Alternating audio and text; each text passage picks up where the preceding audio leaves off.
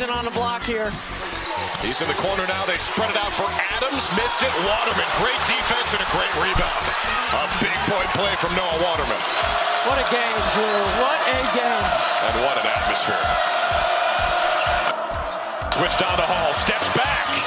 Yes, sir! Welcome back to You Better You Bet, brought to you by BetMGM with Nick Kostos and Ken Barkley on the BetQL network. Courtesy of the call goes to ESPN Plus.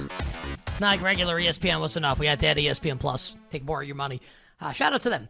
Uh, as BYU goes into the fog and takes down Kansas last night, snapping Kansas's 19 game home win streak, which is great for us because we bet BYU. We absolutely loved it. Uh, 20 minutes from now, our pal Pete Prisco will stop by live from the scouting combine in Indianapolis, talking National Football League, and then we will don thy royal bucket hats for eight buckets. AFC win total discussions and guesses. Can't wait for it. In two hours from now, we'll roll through all our bets for tonight here on this Wednesday edition of You Better You Bet. Ken, a little college hoops off of last night. We did Kentucky in the first hour of the show. Maybe we could do a little bit more just to reiterate kind of like how we feel about the Wildcats, a team team that a lot of people like to win the national championship. So we'll get to Kentucky in a second.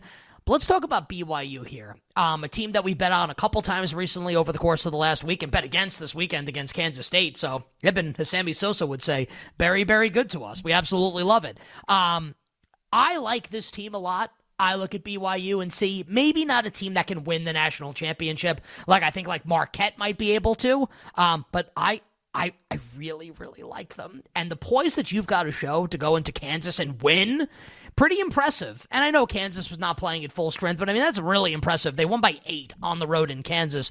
So, Ken, what, where are you at right now on BYU as we approach the Big 12 tournament, the NCAA tournament, and the ceiling for the Cougs of BYU? Yeah, I mean, I'll, I'll actually group BYU and Kentucky together here. Um, if you uh, if you took Kentucky's talent and you gave them BYU season, uh, they could probably go and win the national championship.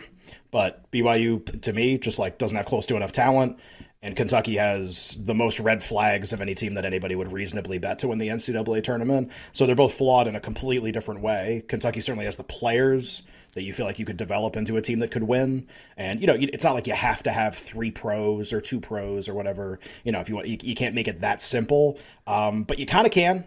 You know, like yeah, yeah, Connecticut was a four, and maybe they surprised a few people. They were rated really highly entering the tournament, but you know, like who'd they have? Well, they had Sanogo, and they had Andre Jackson, who got drafted by the Bucks, and they had Jordan Hawkins, who plays for the Pelicans this year. Like you, you have these players. Like it's that's not nothing in this year's team. Like Clingan, like Stephon Castle. Like these are guys. Like you're gonna see them next year in some capacity in the NBA probably, and not everybody has guys like that. And BYU doesn't really have guys like that. And Kentucky's got about 20 of them. Uh, they just can't defend at all. And Jay, Jay Bilas did a great job in the first hour of pointing this out, of just saying, well, A, said Kentucky couldn't defend, which he's right. And also was like, this is I, I, I put this like my saying for this is uh, any team can win four games in the tournament, but it's like impossible to win six. And he kind of said the exact same thing when he came on because because it's true. Um, bracket breaks right, get an upset across from you doesn't really matter who the team is. You can win your region. It's just easy, like to a certain extent. We've seen bad teams do it all the time, um, but we haven't really ever seen a bad team win six, which is to win the national title. You have to win six games in the tournament, or seven if you make the uh, the first four. So, look, Kentucky and BYU, uh, they are compelling for completely different reasons. BYU looks more to me like I actually think they're more likely to make the Final Four than Kentucky is right now because they are just much more balanced, and balance is what you're looking for for teams that can play, you know, four really good games in a row, win a region. Kentucky is uh, honestly probably going to fall into this paper tiger category of these teams that can just score an insane amount of points. It becomes so they become the sexy team. Who doesn't want to bet on a team that scores a lot? It's really fun to watch. They have NBA players. Uh, they play compelling, dramatic, entertaining games. Um, at the same time, when you defend like they do, you don't win. You don't win. Uh, unadjusted efficiencies. Kentucky is fifth in the country in offense right now and 180th in defense. Um, this would be by far the worst defensive profile, adjusted on whatever adjustment you want. Manipulate the data however you'd like. They'd be the worst defensive team to ever win the title. They'd be maybe the worst defensive team, including Miami last year, to ever make the Final Four, if they ever even made the Final Four. And remember, anybody can win four games. Um, so it's funny, like you look at the two teams and you ask people, hey, if you put a poll up said, "Who is more likely to go to the Final Four right now, BYU or Kentucky?" Uh, I mean, however many however many votes you'd get, you ninety nine percent of people would vote Kentucky, except for like the snarky contrarians who'd be like, "Well, I'm just going to mess with the poll and vote the opposite side." But I actually think it's Kentucky too, and uh, and I would actually be somebody who I'd say, "Well, I don't think it's either a lot of the time, um, but I think BYU would be more likely," and that would probably surprise a lot of people. Yeah, that's our our Cougs or my Cougs at least with uh with BYU. You better you better hear with Nick and Ken on a Wednesday. Pete Prisco live from the scouting combine in Indianapolis talking NFL to start next hour. But uh we've been promising that we do some NHL on the show here, so uh so let's do it. So things uh not going great as of right now for our Vancouver Canucks. Uh losing last night, just like pretty ridiculous fashion to the Pittsburgh Penguins. Unlike the Penguins kind of felt like window by the way. That it game's was, going on while the Blazers blow that lead at halftime. I just like, what is the Heat end up just covering like in a late, lame fashion? Win by ten. like at halftime yeah. of that game, I'm like, it's Canucks two nothing. Canucks are up two nothing at the end of the first period. The Blazers are winning outright by multiple possessions at halftime.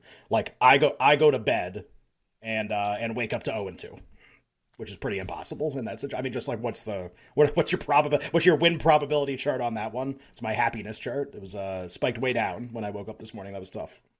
Dude, the NHL's been kicking my ass, man.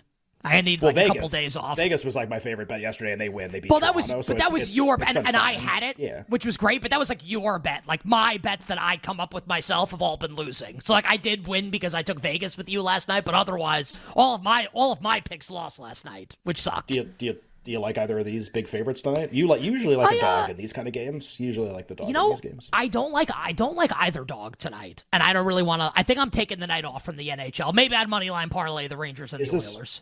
Is this uh is this the uh is this a home and home for the Rangers and the Blue Jackets after the Blue Jackets yes. beat them? Rangers lost in no Columbus in on Sunday. No game in between. For the Rangers, at least. I don't know if Columbus played one. The Rangers haven't played since Sunday well, the Blue Jackets going to get out of this mess. I mean, they they got to feel like they're really up against it tonight, right? But I'm sure a lot, sure a lot of people feel that way. It's like an obvious human nature kind of a thing. Like you're going to feel like the Rangers are really likely to win. Edmonton, I don't. Edmonton, they went on that huge winning streak. I I'd I'd be a little cautious with them for you know the, the, last couple games obviously haven't been great. The next ten I'm not sure will go great. They feel like they finally found their baseline where they won enough to kind of catch back up to their preseason projections, and uh, they're probably more just like appropriately rated against the the Blues who could muster nothing against Winnipeg the other night. As uh, who's playing goal tonight for St. Louis? Oh, Binnington. So uh, I mean, it gives you like I believe Binnington. Yeah. yeah. Yeah, well, it hasn't been great recently, but yeah, it makes you feel like a little bit better if you wanted to. I, I don't think I think I'm passing on hockey tonight because uh, I've been getting my ass kicked. Uh, last night, the Pittsburgh Penguins. I don't want to say they kicked Vancouver's ass, but they came back to win the game in overtime, four to three. Erik Karlsson with the winner, and Pittsburgh all of a sudden feels like that maybe as the trade deadline approaches in the NHL, might be a buyer. Uh, the season has been on the brink. They've won a couple games, still like I think seven points out of a playoff spot in the Eastern Conference, but a good amount of games to go here for Pittsburgh to maybe get into the playoffs with the oldest roster by far in the National Hockey League. But this is a Vancouver conversation, not a Pittsburgh conversation. The Canucks now 4 4 and 2 in their last 10 games. Uh, Rick Tocchet, who's still the favorite to win the Adams Trophy Award, whatever it's called, uh, coach of the year in the NHL, had said this after the game Hopefully, our guys get their brains back. That's an actual quote from Rick Tocchet talking about his team. Now, of course, we, we don't know what the guy wasn't tongue in cheek. I'm I'm they're still really good, but worth noting that the coach is unhappy with his players' performance, so they're really sloppy and they need to get their brains back in the action. Uh, Tocchet is minus 400 to win the NHL, uh, the Adams Trophy, the Coach of the Year award. Minus 400. Rick Bowness of Winnipeg, was like they can't stop winning. Uh, beat St. Louis last night, right? They're at nine. Paul Maurice of uh, Florida is at 10. We have Kris Knoblauch of Edmonton at 15. John Tortorella is 12. Peter Laviolette of my Rangers at 20. Um, this is going to get a little interesting, Ken, you think? Coach of the Year, the Adams Trophy in the NHL? I just, uh, my answer is I hope not. Uh, I think like a lot of people who who actually pay attention, not not that there are a lot of people who pay attention to this market, although it is open in every domestic sports book all year. This is one that was only open in one place last year and has sort of expanded out, and uh, or only in a couple places last year and has expanded out, where you can kind of bet it everywhere. Um, and it, you know, it's kind of if you're like, well, I've never bet this. What uh, it work? It works like every other coach of the year with some small alterations. Um, what do you want? You want a team that wins a lot? Uh, and they win surprisingly. We weren't expecting them to be as good as they are, and they improve a lot over the previous year. The one kind of unique quality that this Coach of the Year award has is the, the way NHL does their awards versus the others. You know, you think about you watched NFL honors, especially if you follow this show, uh, voted on by the media, uh, like a, a, panel of voters. It has a lot of media members, has some other voters in it, but like kind of all all in the same vein. Uh, NBA, like the the voters tend to be a lot of media.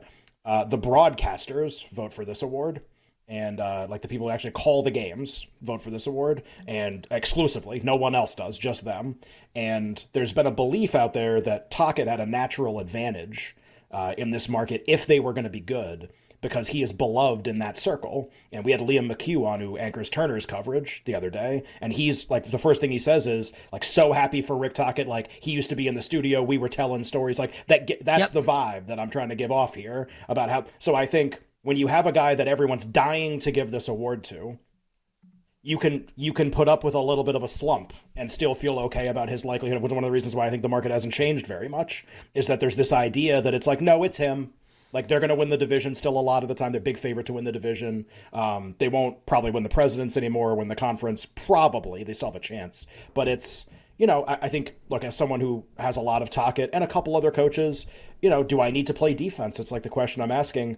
Just the sense that I get is that he still got this. And the one thing to note about Vancouver. So before you like, you know, j- jump off the ship, uh, or you believe you're taking on a lot of water here, like if you bet Tocchet or if you're you want to take shots with other coaches, worth noting, Vancouver has almost an entire month stretch in March where they will not leave home.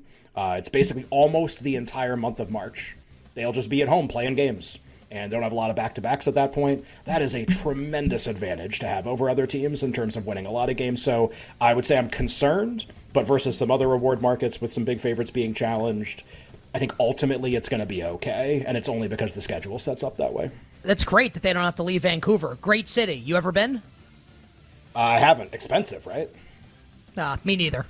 Pete Prisco joins us to start hour number three, coming it's up really next nice. live from the scouting combine in Indianapolis. I don't know. I've never been. We'll be right back with You Better You Bet, presented by BetMGM on the BetQL network.